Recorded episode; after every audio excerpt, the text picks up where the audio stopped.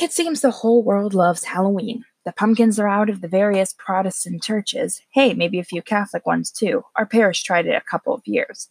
The children like listening to haunted tales on TV. People like dressing up. So is this really a good idea as a Catholic to celebrate Halloween? Yes and no. We shouldn't be celebrating Halloween in the sense of dressing up like devils and witches and celebrating the pagan festival of Halloween. This is not what we should focus on at all. My husband would even call it devil worship if you dressed up anything that was not a saint costume.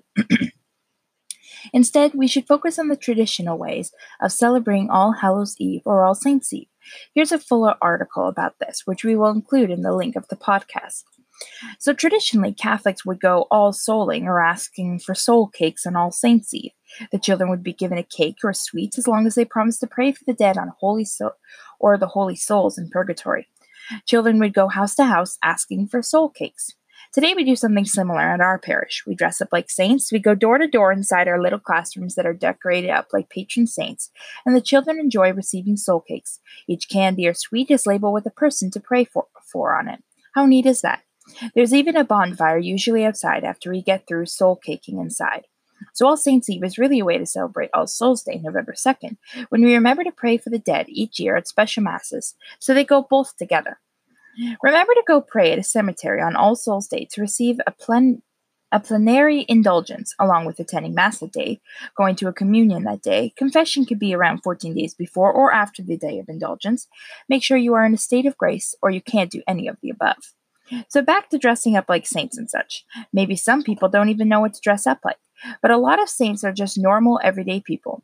So, look up the book titled Secu- Secular Saints if you want some inspiration. You can have even a, an Indian as Kateri Tekakwitha was an Indian. You can have Saint Fierce as a firefighter, etc. So it is well worth looking at more about various saints and choosing an All Saints costume to fit your child. Well, we hope we have educated you a bit about the All Hallows Eve and the real meaning behind doing all of this. Let's dress as saints this year, not goblins, witches, or devils. Thank you.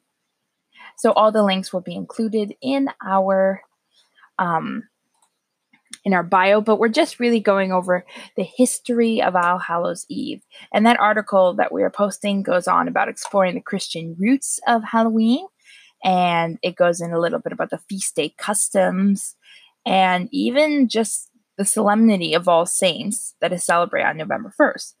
Um, just to go over it a little bit, is that the honoring of Christian martyrs of the faith was originally celebrated on May 13th, the date established by the 4th century Pope Boniface IV. So, if you know your Roman numerals, that's what you can go on about.